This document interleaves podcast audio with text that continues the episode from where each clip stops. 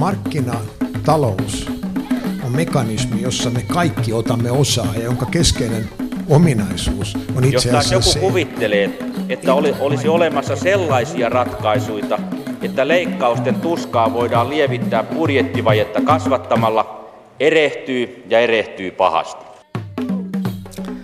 Hyvää päivää, armaat kuulijat. Aika se tavaran kaupitsee, sanoi entinen osuuskaupan hoitaja, kun vanhan pian nai.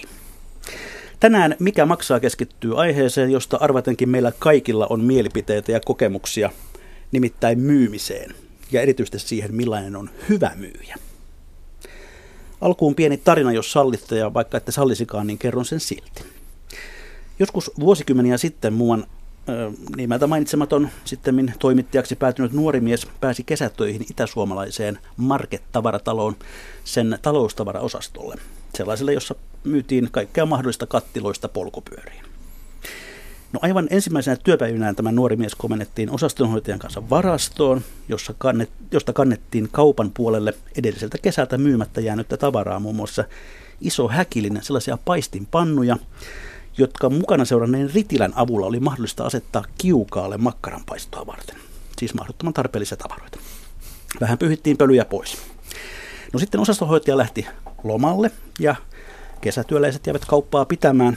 Elokuussa hän tuli takaisin ja oli saada sätkyn, koska lähes kaikki paistinpannut olivat yhä häkissään, olivat siis myymättä.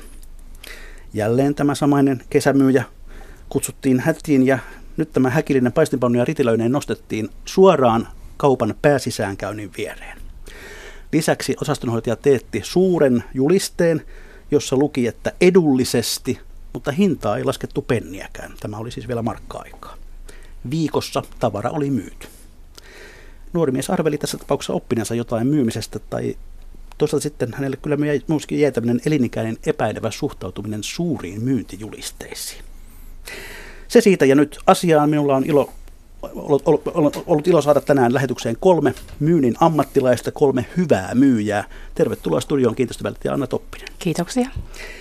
Samoin Gigantin entinen ja pian taas tuleva my- kodinkoneen myyjä Mauri Kanninen. Tervetuloa. Kiitos. Ja pitkälinjan myyjä ja nykyisin valmentaja ja kouluttaja Pekka Juhola. Kiitos.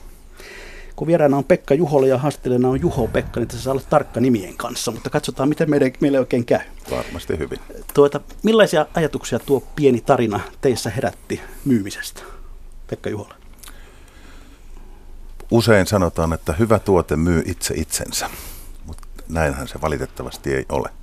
Se vaatii toimenpiteitä ja ennen kaikkea vaatii tänä päivänä sitä, että me tehdään ihmiseltä ihmiselle, ei pelkästään se, että meillä on tavara esillä.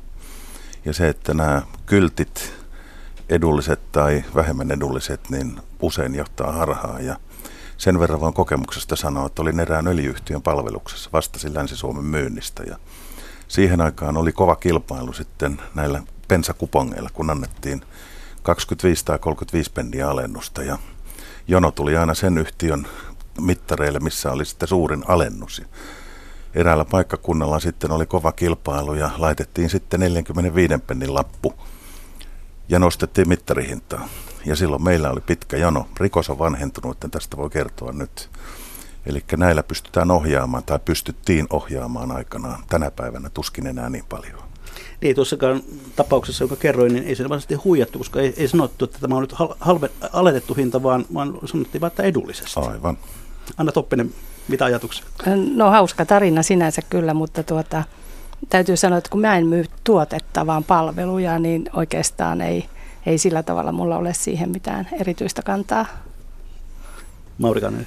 No joo, kauppaliikkeessä tietysti tavaran sijoittelulla on erittäin suuri merkitys, että, että se, se, se myynti onnistuu varmasti siellä myös sen lakanan avulla, mutta juuri se, myy, se tuotteen sijoittelu, missä se on. Et jos se olisi siellä liikkeen perällä ja lukisi edullisesti, niin ehkä ne olisi vielä siellä edelleen myy. Niin perällä, niin silloin olivatkin aluksi. Niin. eivät, eivät kelvanneet kenellekään, mutta sitten se tuli yhtäkkiä kovin haluttuja. Hyvät kuuntelijat, muistutan teitä myös siitä, että voitte osallistua tähän ohjelmaan meidän lähetysikkunamme kautta. Siellä teillä on mahdollisuus kirjoittaa kysymyksiä, kommentteja. Meillä kaikilla varmasti on kokemuksia myymisestä ainakin asiakkaan näkökulmasta. Kertokaa hy- hyvistä ja huonoista kokemuksista, niin palaamme niihin sitten tuossa ohjelman loppupuolella. Mutta puhutaan vähän alkuun teidän omista uristanne.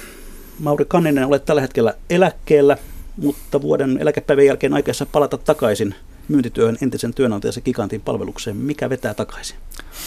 No asiakaspalvelu on äärimmäisen kiinnostavaa ja palkitsevaa, että, että se on yksi iso syy, minkä takia sitten halusin palata. Ja tietysti sitten toi pitkä talvi on aika shokki ensimmäisellä eläkevuodelle, että, että mä oon 40 vuotta kuitenkin niitä myyntityötä tehnyt ja, ja tota, mielelläni palaan kyllä, kyllä takaisin myyntityöhön, että siitä saa kuitenkin sitten vähän tota käyttöpääomaa ja bensarahaa. No, sinusta viime vuonna talouselämän lehdessä julkaistussa haastattelussa koko Gigantin toimitusjohtaja Elmer Rytkönen aivan nimeltä mainiten käytti esimerkkiä, että sinä olet aivan erityisen hyvä myyjä. Miltä se tuntuu? Kyllä, kyllä kiitos aina lämmittää, että, että myyntityöhän on sillä lailla palkitseva, että siitä saa palautteen niin kuin heti, joko onnistuneessa kaupassa tai, tai sitten jälkikäteen jälkipalautteena muussa muodossa. Ja tietysti sitten ja edelleen pitkään alalla olleena, niin, niin tota, ne pitkät asiakassuhteet, että asiakas tulee uudelleen ja uudelleen, niin se on tosi palkitsevaa. Jos käydään sinun urasi hieman noin pähkinänkuoressa läpi, niin miten sinusta tuli myyjä? No aikanaan silloin 40 vuotta sitten niin tulin auton kuljettajaksi Mikko Liettilä yritykseen ja, ja, tota, ja olin siinä työssä sitten vuoden päivät ja sitten vaan yksi eräinen, eräs aamu, niin, niin, tota, niin siinä yhteydessä sitten yhtiön johto, johto vaan nappas, mulla oli vielä kuskin vaatteet päällä, niin sanoi, että nyt sä alat sitten myymään. Ja tota, sitä aikaisemmin olin tietysti, kun tein kotiin lähtöä aina työpäivän jälkeen, niin siihen aikaan ne, ne päivät, myyntipäivät niin, ja asiakasmäärät oli isoja, jolloin sitten harjoittelin sitä myyntityötä kuljettajana ollessa, niin, niin, niin tota, harjoittelin sitten myyn, myyn, myyn käytettyjä kodinkoneita. Ja tietysti sitten hyvä hyvää kokemusta on olla niin kuin myös muissa töissä, että sitä myyntityötä tehdään myös siellä autonkuljettajana, että just kun sä oot asiakkaan kotona ja näin ja, ja miten, sä, miten sä toimit siellä ja kiität sitten lähtiessä, niin se asiakas tulee sitten uudelleen ja siitä se sitten lähti eteenpäin se myyntityö. Ja olet ollut myöskin esimiestehtävissä. Esimiestyötä mä oon tehnyt 76 vuodesta lähtien 2009 vuoteen asti, että sen jälkeen asiakaspalvelutyötä. No oletko sinä synnynnäinen myyjä? No ei, sitä synnynnäistä myyjää ei olekaan, mutta se kuinka sä olet asiakkaan kanssa, se on niinku se, se kaiken A ja O, että, että se suhde siihen asiakkaaseen periaatteessa syntyy jo heti niiden ensimmäisten kymmenien sekuntien aikana. No Anna Toppinen, sinä olet yli kaksi vuosikymmentä ollut kiinteistön välittäjänä. Nettisivusi pullistelee positiivista palautetta, jossa kehutaan, miten hyvä sinä työssäsi olet. Olet koulutukseltasi kuitenkin juristi. Mitä juristista tuli myyjä? No täytyy sanoa, että mun myyntiura alkoi 12-vuotiaana, kun olin urheiluseuran kioskissa myyjättärenä. Ja tuota, kun postinkantaja oli sanonut äidilleni, että teidänkö se on se suulas pikkutyttö, joka siellä kioskissa, kioskissa toimii, niin mä ajattelin, että mm, tämä saattaisi olla. Sitten äh, mulla oli aikomus pyrkiä kauppakorkeeseen, mutta silloin tämä tämä oikeustieteellinen oli tosi muotia ja ystävät, että ethän sä nyt kauppikseen mene, että, että tuota, miesmerkonomi on sama kuin naisekonomi, että oikeikseen vaan. Ja läksin pyrkimään ja pääsin ja huomasin heti, että ei ole ihan mun ala, mutta kuitenkin totesin, että ei koulutuksesta mitään haittaa ole ja kun sinne oli päästy, niin pitihän se tutkinto suorittaa. Ja tuota, koko ajan mä mietin, ja itse asiassa en mitään muuta myyntityötä, mutta kiinteistövälittäjän työtä. Mä seurasin, mitä muut välittäjät tekevät. Mä kävin näytöillä ihan huvikseni katsomassa, kuinka he toimivat, ja ajattelin, että tuo voisi olla mun homma. Ja niin mä sitten olin, niin kuin jenkit sanoo, between two jobs, eli työttömänä ja läksin, läksin välittäjäksi ja päätin, että olen kuusi kuukautta ja nyt olen ollut 22 vuotta. Että kai mä oon synnynnäinen myyjä. Mikä sinä sitten oikein houkutti? Ää, no kaupan käynti on minusta äärettömän hauskaa. Et sen, mä, sen mä huomasin jo silloin 12-vuotiaana siellä urheiluseuran kioskissa, että, että kaupankäynti on mukavaa ja ihmisten kanssa ö, tekemisessä oleminen ja, ja sitten se kuitenkin kun siinä ö, tavallaan se myyjän työkalu on oma persoona, niin, niin testata sitä, että kuinka hyvin sä pystyt asiakkaiden kanssa toimimaan ja olemaan, niin se on se, mikä koukuttaa. No ryhdyit itsenäiseksi yrittäjäksi tuossa viime... Kuusi vuotta sitten. Kuusi vuotta sitten aivan. Mm. Muuttiko se sinun asennettasi myyjänä jollakin Muutti. Muutti. Millä, millä tavalla? Ähm, suurissa yrityksissä niin ähm, nämä myyjät henkilöinä, ainakin kiinteistövälitysbisneksessä, pyritään haihduttamaan sen brändin taakse. Sitten kun sä lähdet myymään, myymään palveluja omalla nimelläsi ja oman, oman yrityksen nimissä, niin se on jotenkin mm, se muutti sitä mun asennetta siihen työhön. Ehkä vielä enemmän. Toki mä mielestäni on aina ollut vastuullinen, mutta se jotenkin kun myy omalla nimellään, omalla nimellään ja omalla yrityksellään, niin se teki siitä minusta entistä haastavampaa, hauskempaa ja kyllä myös vastuullisempaa. Mä koen sen näin. No Pekka Juhola, minkälainen myyntitausta sinulla on? Kouluaikana niin olin kesätöissä, myyntitöissä ja sitten – sitten vähitellen oivalsin, että tämä on aika mukavaa. Ja sitten meni kauppaopistoon ja kauppaopistosta pääty, päästyäni, niin lähdin Uppsalan yliopistoon opiskelemaan sitten taloustiedettä. Ja samaan aikaan koko ajan tein töitä ja pidin huolen siitä, että talous pysyi kasassa. Ja myyminen oli se pääasia, mitä, mitä silloin tein. Ja luulin osaavani ja välillä tuli käsitys siitä, että asiakkaat on idiootteja, kun ne ei ymmärrä, mitä mä sanon. Ja turpiin tuli oikein kunnolla ja totesin, katsoin peiliin, että ehkä tässä on jotain muutakin. Että ehkä se on mussa joku vika, kun tämä homma ei toimi. Ja silloin vähitellen oivalsin ja sitten onneksi sain hyvää valmennusta. Ja tämä tapahtui Ruotsissa, jolloin otettiin luulot pois ja ihan oikeasti opastettiin, että millä lailla tämä ihmisten välinen kanssakäyminen toimii. Ja tässä kun oli puhetta luontaisesta tai synty, niin kuin synnynnäisistä myyjistä, niin siinä mielessä olen vahvasti eri mieltä. Toisaalta en ole koskaan synnynnäistä työtöntäkään tavannut. Et meillä, on, meillä on ihmisiä, joilla on luontaisia taipumuksia erilaisiin asioihin. Ja se, että jos me ollaan ekstrovertteja, niin meidän on helpompi saada kontakti ihmisiin. Ja riippuu sitten näistä luontaisista taipumuksista, mitä muuta sieltä tulee, kuin hyvin me ollaan siellä tunnepuolella liikkeellä ja muuta tämmöistä. Sillä on aika paljon merkitystä ja ennen kaikkea myöskin sillä oivalluksella siitä omasta itsestään ja kuin hyvin mä tunnen itseni ja ennen kaikkea asenteesta, että mä haluan olla ihmisten kanssa tekemisessä. Ja se, että mä haluan olla tekemässä semmoisia asioita, joista on ihan selkeästi hyötyä. Ja silloin kun mä tämän oivalluksen itse aikana niin sain, niin sen jälkeen rupesi myyntituloksetkin näyttämään ihan erilaisilta. Ja aika monella eri toimialalla on ollut, että muun muassa niin kuin mainitsin tämän öljyyhtiön, vastasin puolen Suomen myynnistä silloin – myynyt suomalaista insinööritaitoa, ollut erässä isossa IT-yrityksessä myyntijohtajana tehnyt sitä hommaa, myynyt autotarvikkeita, ollut viinien agenttina maahantuojana. Aika paljon erilaista. Ja olen myynnin sekatyömies. Ja ylpeänä voin sanoa, että olen myyjä. Olen ansainnut tittelin. No lakkasiko kauppa käymästä, kun ryhdyt sitten kouluttajaksi ja valmentajaksi? Päinvastoin. Käy koko ajan. Ja se, että kaiken, periaatteessa kaiken, mitä valmennan tänä päivänä, myyn itse – ja edesauta myöskin ystäviä Niino-tiimissä, että he saavat lisää kauppaa. Mutta se, että tämä ihmisten välinen kanssakäyminen ja ennen kaikkea tämä tunnepuolelle liikkuminen ja siellä vaikuttaminen on se, joka on tässä myymisessä kaikkein oleellisinta. Se, että meillä on tunne siinä mukana. Et valitettavasti koulutusta tänä päivänä. Nyt kauppakorkeassa on professuuri, mutta mä tässä joku, joitakin vuosia sitten kävin katsomassa netissä ympäri maailmaa, niin myynnin professuureja oikeastaan ei löydy mistään. Markkinointia on vaikka kuin, ja markkinointi on seksikästä, mutta myynti on se, mitä pitää osata. Ja se, että mikään korkeakoulu itse asiassa ei, ei meitä valmista siihen, että me saataisiin tämä ihmisten välinen kanssakäyminen toimimaan.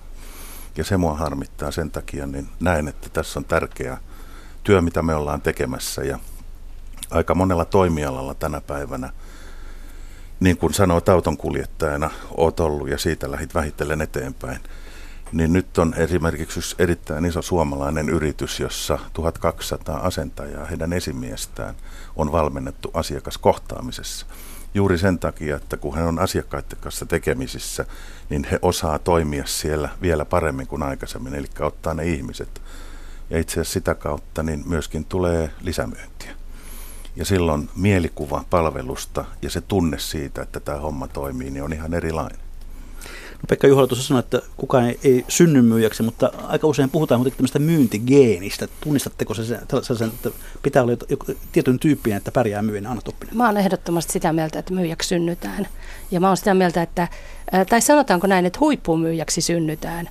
Myyjäksi voi kouluttautua, mutta jos sä aiot päästä ihan huipulle, niin mä oon sitä mieltä, että on olemassa tämmöinen myyjän geeni.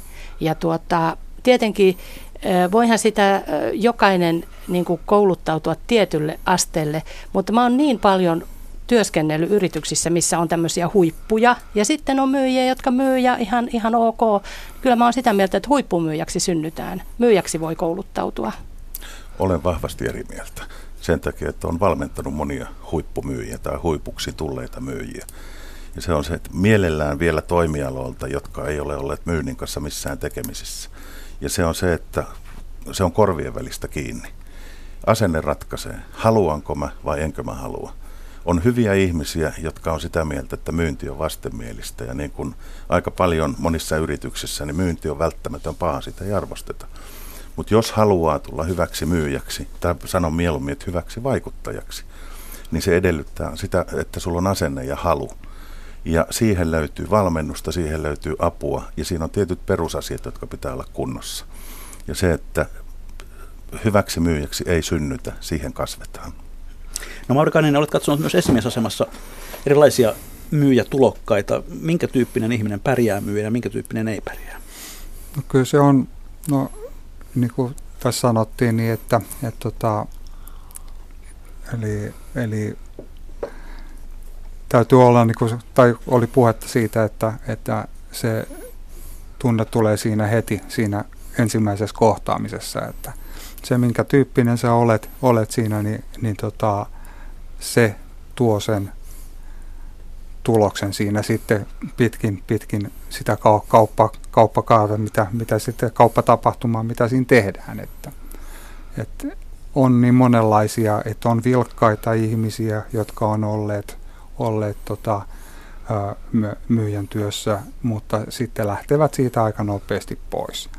Ja sitten, sitten on sellaisia, jotka ei, ei, eivät osaa sitten myöskään sitä kaupa, kaupan päätöstä alkaa ehdottaa. Et, et siihen kuuluu siihen kaareen, niin kuin siihen kauppatapahtumaan tietyt asiat. Ja se on loppujen lopuksi se on useasti aika nopeakin asia, mutta kun, kun tota, kuunnellaan asiakasta, että se kuunteleminen on tärkeää siellä. siellä. Ja on, on paljon ihmisiä sitten myös, jotka ei osaa sitä kuuntelemista. Eli alkaa sitten tarinoida siinä kauppatapahtumassa muuta.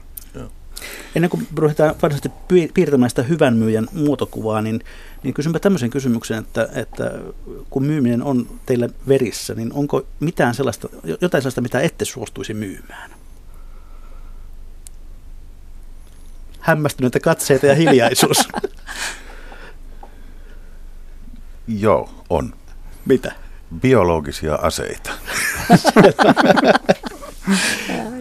tuota, isävainani, joka oli myös kauppamiehiä, muistan aikanaan, hän möi jopa anoppinsa mm. eräälle kaverille, joka taas oli sitä mieltä, että hänellä ei ole mitään anoppeja vastaan. Ja muistan, että asiasta tehtiin ihan virallinen kauppakirjakin. Luulen, että anoppi ei koskaan kuullut kyllä asiasta. Mm. Mikä on kaikkein vaikeinta tai haastavinta myyntityössä, Anna Toppinen? No minun mielestä se, että Ää, niin kuin hän sanoi juuri, että kuunteleminen on tärkeintä. Ja minusta ää, varsinkin kun minä myyn kiinteistövälityspalvelua, missä kilpailu on kova, ja kun mä menen asiakkaan luon, mä tiedän, että siellä on käynyt jo kolme välittäjää, ei vielä tulossa kaksi. Se, että mä siinä tilanteessa en intoudu puhumaan liikaa, vaan kuuntelen ja kuuntelen ja kuuntelen. Ja sitten toinen, esittää mahdollisimman suoria kysymyksiä eikä olettaa mitään. No nämä on varmasti eroamassa, nyt niille ei varmasti ole rahaa. Mikähän niin kuin myyntimotiivia, ei saa, ei saa päättää asiakkaan puolesta mitään, täytyy uskaltaa suoraan kysyä. Ja sitten eräs kouluttaja sanoi, että kysymys ja suu kiinni.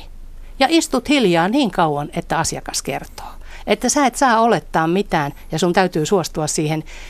Ehkä vähän, se voi olla joskus vähän hankalaakin se hiljaa istuminen, ja, ja, mutta se aina kannattaa. Et kuunt, kysyy, kuuntelee ja on hiljaa ja antaa asiakkaalle tilaisuuden kertoa. Kyllä asiakas kertoo, jos sulla on aikaa kuunnella. Mikä no, sinusta, Pitää täysin paikkansa tuo edellinen lause, että just pitää uskaltaa osaa olla hiljaa, kun se kysymys on esitetty. Ja muutamalla kysymyksellä se, silloin sä tiedät jo sen asiakkaan ne tarpeet ja sitten pystyy niinku viemään sitä asiaa eteenpäin. No mitkä ovat kodinkoneen myyjän peruskysymykset kauppatilanteessa? No alkuun tulee ensimmäiseksi tulee tietysti se, että voidaan, voidaan jo esittää kysymys, että minkälaisia, minkälaista konetta olet katsellut, jos on nyt vaikka kysymys sitten pesukoneesta. Se, se tieto antaa jo sitten, jos asiakas vastaa, että mä oon katsellut pari, pari erilaista, niin antaa tiedon, että hän on käynyt muualla myös. Ja, ja tota, sitten, sitten tietysti kysytään perhekoko, minkälainen perhekoko ja minkälainen ne asiakkaan tarpeet siinä, siinä kaupan, kaupan tekovaiheessa ja al, alku, alkuvaiheessa on. Eli semmoinen kolme, neljä, viisi kysymystä tuo sen tiedon, mitä minkä jälkeen voit alkaa esittelee kahta, kolmea eri vaihtoehtoa. Ja sen jälkeen sitten, sitten tota, kysytään hyväksynnät niille asioille, että kysytään asiakkaalta, että ää, joka oli niin kuin kertonut sitten, että, että tämän tyyppistä asiaa hän hakee, niin sille, sille haetaan hyväksyntä ja, ja tota, kun ne hyväksynnät on saatu, niin sen, sen jälkeen täytyy uskaltaa esittää sitä kaupan päätöstä. Ja se tulee aika luonnollisesti, että siinä välissä voidaan puhua jotain pientä muuta, muuta keventävää siinä välissä. Mutta, mutta kun asiakkaalta sitä kaupan päätöstä kysytään, niin useimmat sitten uskaltaa antaa sen kaupan päätöksen. No onko se sellainen vaistovarainen asia vai milloin tiedät, että nyt on se hetki esittää se kaupan? Kyllä sen niin kuin tietää siinä kaupan teon yhteydessä sitten, että tämä on se vaihe. Ja jos sieltä tulee sitten vielä niin kuin kieltäytyminen tai epävarmuutta, niin sit, sitten toistetaan pari-kolme asiaa ja, ja kysytään myös sitten, että jäikö jotain epäselväksi. No, toimiiko sama kaava kaikkien asiakkaiden kanssa vai täytyykö tätä sitten vähän soveltaa eri ihmistyyppien kanssa? No ei tietenkään samalla kaavalla mennä, mutta, mutta tota, se, se toimintatapa on aika paljon sama, samantyylinen, mutta onhan paljon asiakkaita, sit, jotka on myös on ostamassa useita eri koneita, että, että se, se kauppatapahtuma on silloin erilainen, mutta se, kyllä se lähtö, lähtökohta on se, että minkälainen se asiakkaan oma tarve on. Että et sä pysty niinku esittämään koneita – asiakkaalle sitten niin, että, että jos sulle ei ole häneltä mitään tietoa. Mm. Että kyllä se tieto on, että jos, jos, jos, tota, jos se tieto puuttuu, niin tota, se menee sitten myyjän pelkästään, pelkästään tuoteesittelyksi. Ja, ja tota, se on, sen jälkeen onkin aika vaikea kysyä sitä kaupan päätöstä, että ol, oliko tämä nyt sopiva sulle. No näkeekö asiakkaasta siinä vaiheessa, kun hän tulee ovesta sisään, että onko tuolle helppo myydä vai menee, onko tämä sellainen jahnaaja? Ei näe, ei varmasti näe. ei näe ollenkaan. Että ei, ei, ihan niin kuin tai vieressä sanottiin, että ei, ei saa tota, olettaa mitään. Että, et, tota, se, on, se on, ei asiakkaasta sillä ei tiedä. No, jos ajatellaan vielä tuota haastavuutta, niin minkälainen asiakas on vaikea tai haastava? Anna Mä sanoisin, että hammaslääkärit ja insinöörit. Mistä moinen? no, mm, täytyy sanoa, että tuota, mm, äh, kun mä myyn e, e, ennen kaikkea irtainta, eli tuota, eli myyn tuota asunto-osakkeita ja ensin mä myyn asiakkaille sen kiinteistövälityspalvelun, niin tota, täytyy sanoa, että mä tämmöisenä ekstroverttina luonteena niin en ole kauhean tämmöinen analyyttinen ja sitten kun multa vaaditaan käppyrää ja kippuraa ja tilastoja ja sitä ja tätä, niin se ei ole ehkä ihan mun tapa toimia.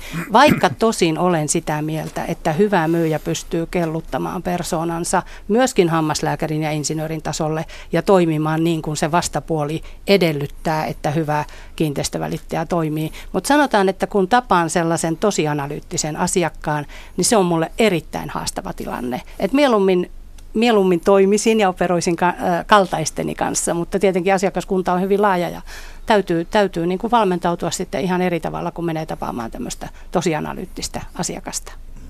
No kodinkonekaupassa onko ne hankalimpia ne ihmiset, jotka mielestään tietävät niistä laitteista jo kaiken?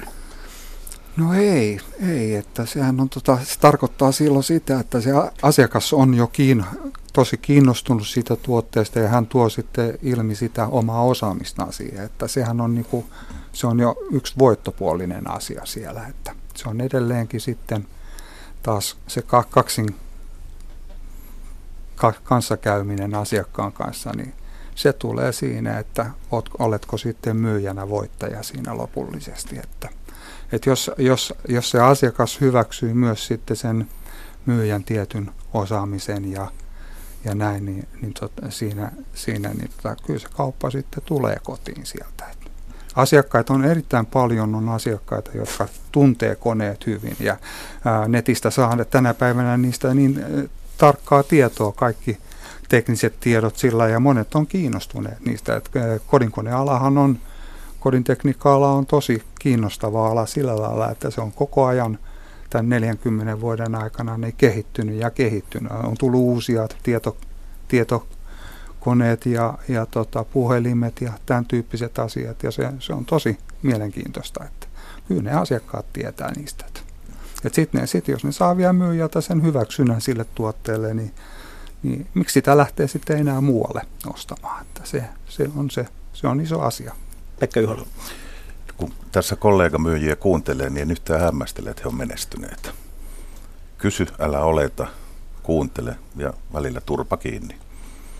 Ja ennen kaikkea se, että näissä varsinkin business to business puolella, niin hankalia tai huonoja asiakkaitahan ei ole. On haastavia, mutta ei hankalia. Ja se, että kysymyksessä on ihmisten erilaisuus, ja erilaisuushan on aina rikkaus. Meillä on erilaiset luontaiset taipumukset, niin kuin sä sanoit, että näiden nikkari, billin, mit, millimetrin pyhertäjien ja pykälänikkarien kanssa niin ei kauhean kiva toimia. Se on heidän tapansa toimia, sen hän tunnistaa kohtalaisen nopeasti. Ja silloin mä oon ihan samanlainen, että mä haluan nähdä sen iso kuva, ison kuvan. Vahva ekstrovertti, malttanut kuitenkin olla hiljaa ja kuunnella, kysynyt ja ennen kaikkea hyviä avoimia kysymyksiä.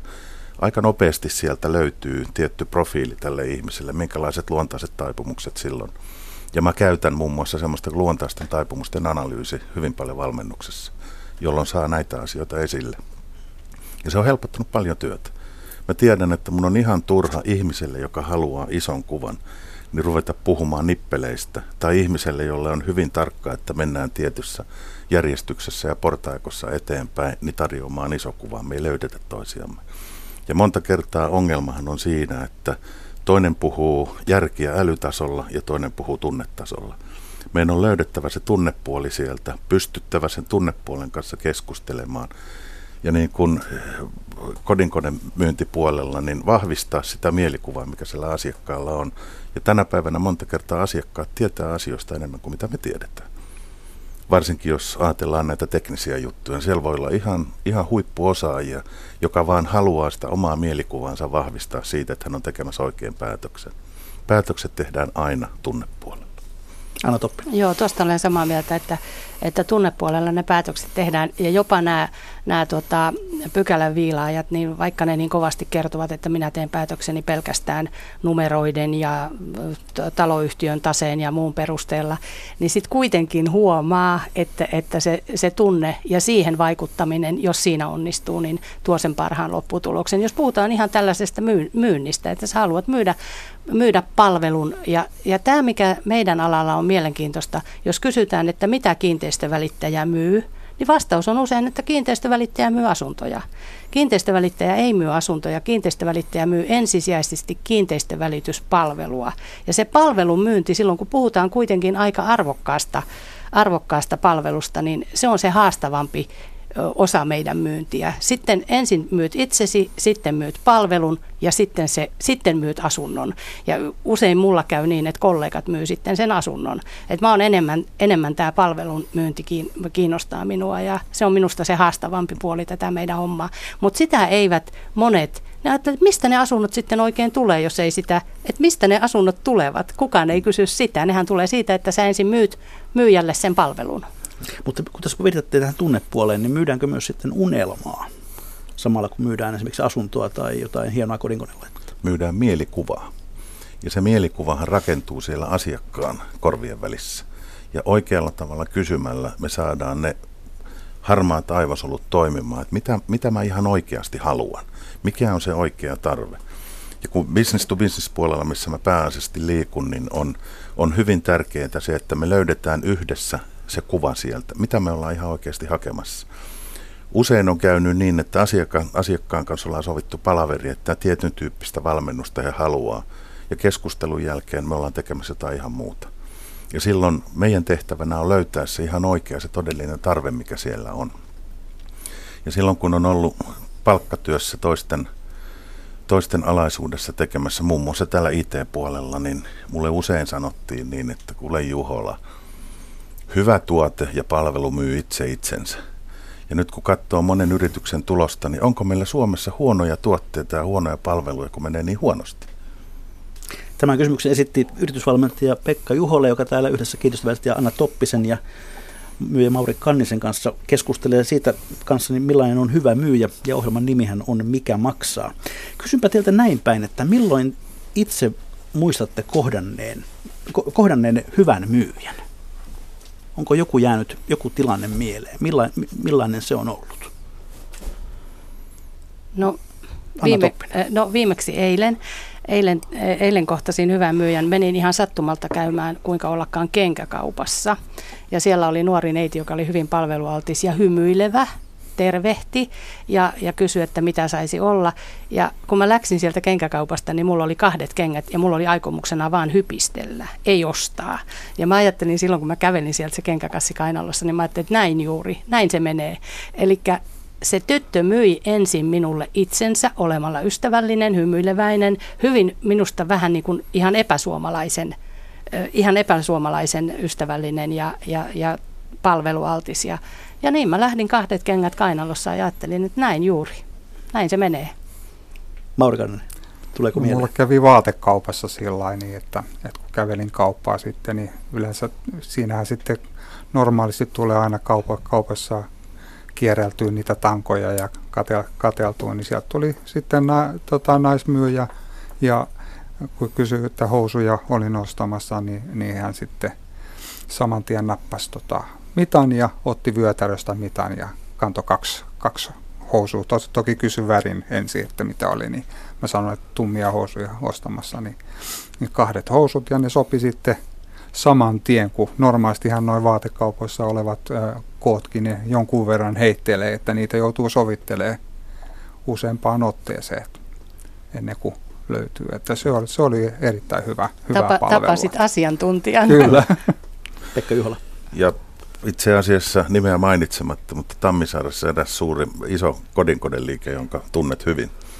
niin siellä, siellä on jo kypsään ikään ehtinyt miesmyyjä, jolta olen kaikki Hangon talossa olevat valko, nämä kodinkoneet ostanut ja jatkossa tuun tekemään ihan saman jutun. Just se, että hän on ihminen ihmiselle – Erittäin mukava oli keskustella, ei minkäännäköistä tuputtamista, hyviä kommentteja ja kysymyksiä siitä, että onko mä ihan varma siitä, mitä mä haluan ja millä lailla kannattaisi tämä homma tehdä. Ja hoiti vielä kuljetukset Hankoon erittäin hyvin. Ja se on syy, miksi meidän aina sieltä ensimmäiseksi katsomaan, jos mä jotakin tarvitsen, ja yleensä sieltä tulee myöskin ostettua. Olen heidän kanta-asiakkaansa.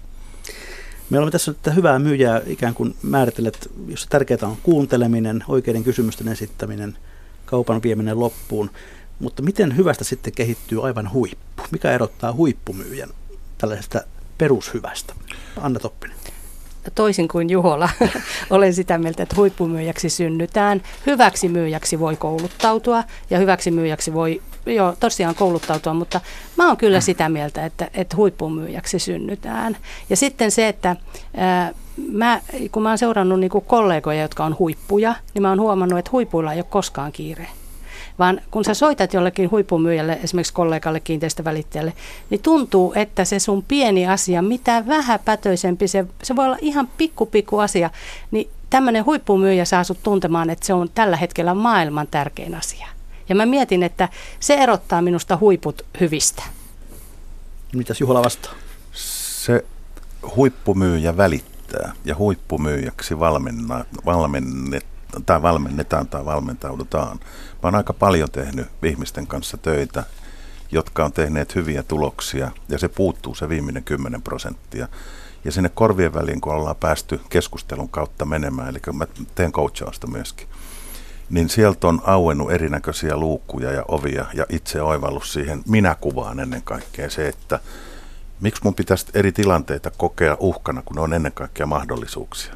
Ja se, että kun me minäkuvaan pystytään vahvistamaan ja kun mä näen sen oman peilikuvani siellä, että mä oon hyvä tämmöisenä kuin mä oon, mä pystyn olemaan vielä parempi. Mulla on halu tulla vielä paremmaksi ja mä saan sitä tukea. Ei se, että käydään neuvomaan, vaan se, että mulla on semmoinen niin kuin seinä, jota varten voin, vasten voin pallotella ja katsoa niitä omia ajatuksia ja ideoita, myöskin tehdä virheitä, niin mä pääsen siihen tilanteeseen. Ja hyvä myyjä tai huippumyyjä, hänellä on hyvä itsetunto, kunnioittaa muita ihmisiä ja on asenteet kohdalla. Ja uskaltaa olla eri mieltä, uskaltaa olla erilainen. Ja ennen kaikkea se, että asiakashan ei aina ole oikeassa. Ja se, että kun me osataan oikealla tavalla keskustella, niin asiakas itsekin oivaltaa, että okei, olin vähän ajatellut väärin, kiitoksia, että uskalsit ottaa kädestä kiinni ja viedä eteenpäin. No miten te määrittelette sen, että mikä on hyvä kauppa? Naurikainen kauppaliikkeessä töissä ollessa, niin, niin tota, hyvä kauppa on, on niin kuin aina, kun sä saat sen kaupan päätökseen, koska ää, jos se on onnistunut kauppa, se asiakas tulee uudelleen. Uudelleen ja uudelleen. Eli tota, se, on niin kuin se, se on aina hyvä kauppa, kun se päättyy, päättyy niin kuin oikeanlaisesti, että meidän kauppa, tai Gigantin kauppaliikkeessä tulee palaute myös sitten ja niin kuin kysely asiakkaalle jälkikäteen, että kuinka kauppa on tai mitä mieltä asiakas on ollut siitä kaupasta ja näin, että sitä, sitä seurataan hyvin tarkkaan.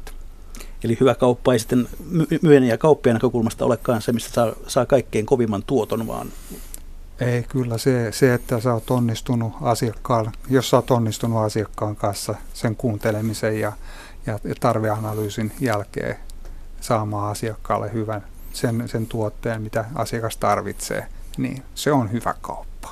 Anna Toppinen. No ihan samaa mieltä. Hyvä kauppa on se, että kun asiakas palaa. Ja meidän alalla tietysti se paras kauppa on se, kun asiakas suosittelee. Eli mm, se, niin kuin mä sanoin aikaisemmin, että ensin pitää myydä itsensä, sitten pitää myydä palvelu, sitten pitää myydä asunto. Että se on tämmöinen kolmiportainen kauppa. Niin silloin kun sua suositellaan ja suositellaan vahvasti, niin kuin jotkut asiakkaat onneksi tekevät, niin silloin se itsensä myyminen jää siitä kokonaan pois. Ja itse asiassa se palvelukin niin on vaan sitä toteamista, että tehdäänkö näin ja tehdään. Ja mm. sitten jää vaan se asunnon myynti. Eli siitä kolmivaiheisesta myyntiprosessista jää se kaksi vaihetta kokonaan pois silloin, kun sua kovin vahvasti suositellaan. Ja kaikilla hyvillä myyjillä, kauan alalla olleilla myyjillä varmasti on näitä suosittelijoita. Onneksi. No kiinteistö, kiinteistövälityksessä naiset ovat erityisesti kunnostautuneet viime vuosina. Tuolla palkkatilastojen huipulla on paljon naismy, naisia. Joo. Mistä se johtuu, Anna No mä luulen, että tuota, ehkä naisilla on parempi kyky niin kuin aistia vastapuolen tunnetiloja. Ja toisaalta se tilanne, kun sä menet jonkun kotiin, niin kyllä mä nyt sanoisin, että tässä tasa-arvon aikanakin niin se kodin hengetär on se nainen kuitenkin. Ja tuota, mä uskon, että naiset tekee päätöksiä siitä, että kuka lähtee välittämään meidän kotia ja useimmiten se päätyy sitten että se, joka sitä lähtee välittämään, niin on naispuolinen välittäjä. Ja sitten täytyy sanoa, että kyllä naiset on ihan älyttömän ahkeria verrattuna no ja naiset on yleensä tosi ahkeria, että tekevät 24-7 töitä ja, ja tuota, ovat tunnollisia. Et sitähän se vaatii. Sitäkin se vaatii. No, teillä on kummallakin pitkä ura takana, tai itse kaikilla kolmellakin, niin miten myyminen on muuttunut näiden vuosikymmenten saatossa? Pekka Juha. Myyn, myyminen on muuttunut hyvinkin paljon ja se on ihmisten välistä kanssakäymistä paljon enemmän. Niin kuin tässä aikaisemmin puhuttiin tästä somesta ja somen vaikutus. Ja vaikutus on se, että sieltä löytyy paljon asioita ja netin kautta pystytään ostamaan. Mutta varsinkin silloin, kun on kysymys isommista asioista, on kiinteistöistä, asunnoista tai business-to-business puolella erinäköisistä isommista kaupoista, niin myyjää tullaan aina tarvitsemaan. Ja ennen kaikkea se, että meillä on myyjä, joka on myöskin semmoinen konsultoiva myyjä, että pystyy selvittämään yhdessä asiakkaan kanssa niitä asioita. Ja ennen kaikkea selvittämään, että mitä siellä ihan oikeasti tarvitaan. Ja sitä varten tarvitaan ihmisiä, joilla on halu, on ne sitten miehiä tai naisia. Ja se, että tänä päivänä, niin mun mielestä sukupuolella ei ole merkitystä. On merkitystä sillä ihmisellä, sillä ihmisen halulla. Mä oon tottunut vahvojen naisten kanssa tekemään töitä ja mä arvostan naisia, jotka uskaltaa tehdä asioita, eikä mennä piiloon sinne oman naisellisuutensa taakse. Me ollaan kaikki ihmisiä. Me ollaan kaikki erilaisia. Erilaisuus on rikkaus. Ja kysymys on siitä, että mitä mä haluan. Ja asenne ratkaisee siellä. Mauri Kanninen, sinä aloitit jo 70-luvulla. Jos vertaat sitä myyjää tämän päivän Mauri Kanniseen, niin mitä eroja? No kodikoneala, niin kuin kerron tuossa aikaisemmin, niin on ollut kiinnostava ala, ala että se on kehittynyt paljon ja, ja tota, ne alkuvuodet oli sillä lailla helppoja, että ensinnäkin ää, tuotevalikoimat oli suppeita ja, ja tota, tuote itsessään mö, möi paljon enemmän kuin mitä, mitä siinä myyjää tarvittiin, että joskus parhaimpina aikoina niin yhdellä esittelyllä myynyt kolme televisioa samalla näytöllä niin kuin yhdellä esittelyllä, että, että se, se, sehän ei ole myymistä, vaan se on oikeastaan sitten ihan vaan tavaran jakelua. Että se, se, sen aikainen myy, myyntityö on ihan erilaista, että tämä meidän alalla ää, koulutus alkoi sitten 80-luvulla ja, ja siihen sitten kiinnitettiin hyvin paljon huomiota. Ja tota, tänä päivänä asiakaspalveluhan on kaiken A ja O. Kaikki lähtee asiakkaan, asiakkaan tarpeista ja, ja tota, se, se, se niin uusille myyjille, niin, niin se koulutushan tapahtuu nimenomaan asiakaspalvelulähtöisesti. On se sitten ihan tämän, tämän tyyppinen kauppaliike tai sitten ruokakauppa tai marketti tai mikä tahansa, että joka, joka alalla osataan jo, eri, mun mielestä osataan hirveän hyvin asiakaspalvelu. Anna Toppi. Joo, minusta mielenkiintoista on se, että meidän alalle hakeutuu. Mä sanon, että kiinteistövälitysala on niin kuin muukalaislegiona, että sinne tulee kaikilta eri aloilta ihmisiä kokeilemaan sanotaanko kokeilemaan onneaan. Ja sitten kun ö, mä kysyn, että miksi sä haluaisit kiinteistövälittäjä, miksi sä oot hakeutumassa, minua kiinnostavat asunnot ja minua kiinnostaa arkkitehtuuri ja minua kiinnostaa sisustus. Ja ainut mikä, tai tärkein asia on kuitenkin se, että kiinnostavatko sinua ihmiset, oletko sä kiinnostunut ihmisistä. Ja jos se puuttuu, niin ei ole, ei ole mitään mahdollisuuksia menestyä, koska kaikki lähtee kuitenkin ihmisestä. Ja tietotekniikka kun on tullut avuksi, niin mä itse koen sen niin, että käytän Facebookia ja käytän internettiä ja käytän, käytän niin kuin nettisivuja, käytän kaikkea siihen, että asiakas ottaisi minun yhteyttä, että mä pääsen siihen face-to-face kontaktiin, koska siinä kaikki tapahtuu. Se ei todellakaan tapahdu missään sähköpostissa e, eikä missään. Ja mä ajattelen, että, että pitäisi vähän miettiä sitä, että ei tuolla tietotekniikalla loitonneta sitä asiakasta sinne ruudun taakse, vaan että se tietotekniikka olisi se renki, joka palvelee meitä niin, että me päästään siihen face-to-face-kontaktiin sinne asiakkaan kotisohvalle istumaan. Kyllä, ja se kasvokkain oleminen on se, on se kaikkein oleellisin. Kilpailuhan on kiristynyt koko ajan, ja se ei pelkästään Suomen markkinoilla, vaan kun ajatellaan globaalitasolla, Euroopan tasolla, niin meillähän tulee paljon Suomen rajojen ulkopuolelta tarjontaa. Ja se, että me pärjätään siinä, niin edessä, edellyttää sitä, että meillä on riittävän hyvät taidot myöskin tässä, kun käytit termiä face-to-face kohtaamisessa, on se sitten kuluttajakauppaa tai bisniskauppaa, niin se, että me osataan riittävän hyvin. Ja toisaalta mun ei tarvitse tuntea sitä asiakkaan bisnistä kaikkia nippeleitä myöten, vaan se, että mä osaan viedä sitä asiaa eteenpäin. Niin mulla on hyvä esimerkki.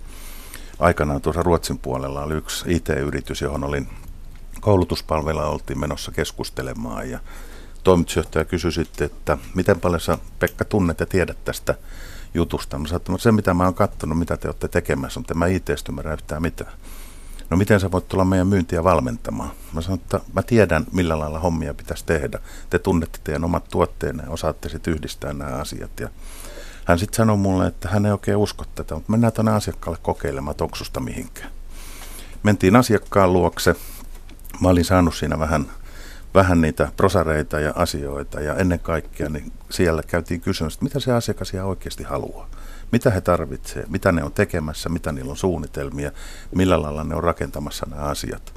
Ja onneksi siinä oli se toimitusjohtaja mukana, joka osasi sitten tehdä ne oikeat muistiinpanot siitä niin kuin tästä teknisestä puolesta käytiin läpi oleelliset asiat ja kysyin, että onko jotain, mitä mä en ole vielä osannut kysyä, mitä haluaisit sanoa. Jolloin asiakas sanoi, että joo, hän mielellään haluaisi tästä tarjouksen, että jos näillä spekseillä saatte tehtyä, niin tervetuloa tarjouksen kanssa. Ja loppujen lopuksi siitä tuli sitten kauppa.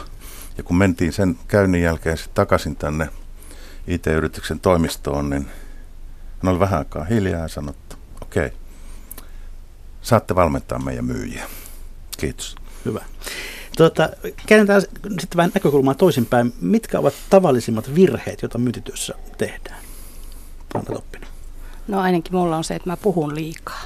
Että se, mitä mä aikaisemmin perään kuulutin, se kuuntelemisen ja kyselemisen taito ja, ja tämä, niin täytyy sanoa, että äh, hän puhuu myynti, myyntivalmennuksesta ja näin, niin mun täytyy joka kerta, kun mä menen asiakastapaamiseen, mun täytyy valmentaa itseäni siihen, että mä kuuntelen, että mä en puhu, että mulle ei riistäydy se ekstroverttius sillä tavalla valloilleen, että mä huomaan, kun mä lähden sieltä, että ei tule sopimusta. Ei varmasti tule. Se valitsee jonkun, joka osaa kuunnella. Ei tämmöistä, joka pälättää koko ajan. Se on mun suurin virhe.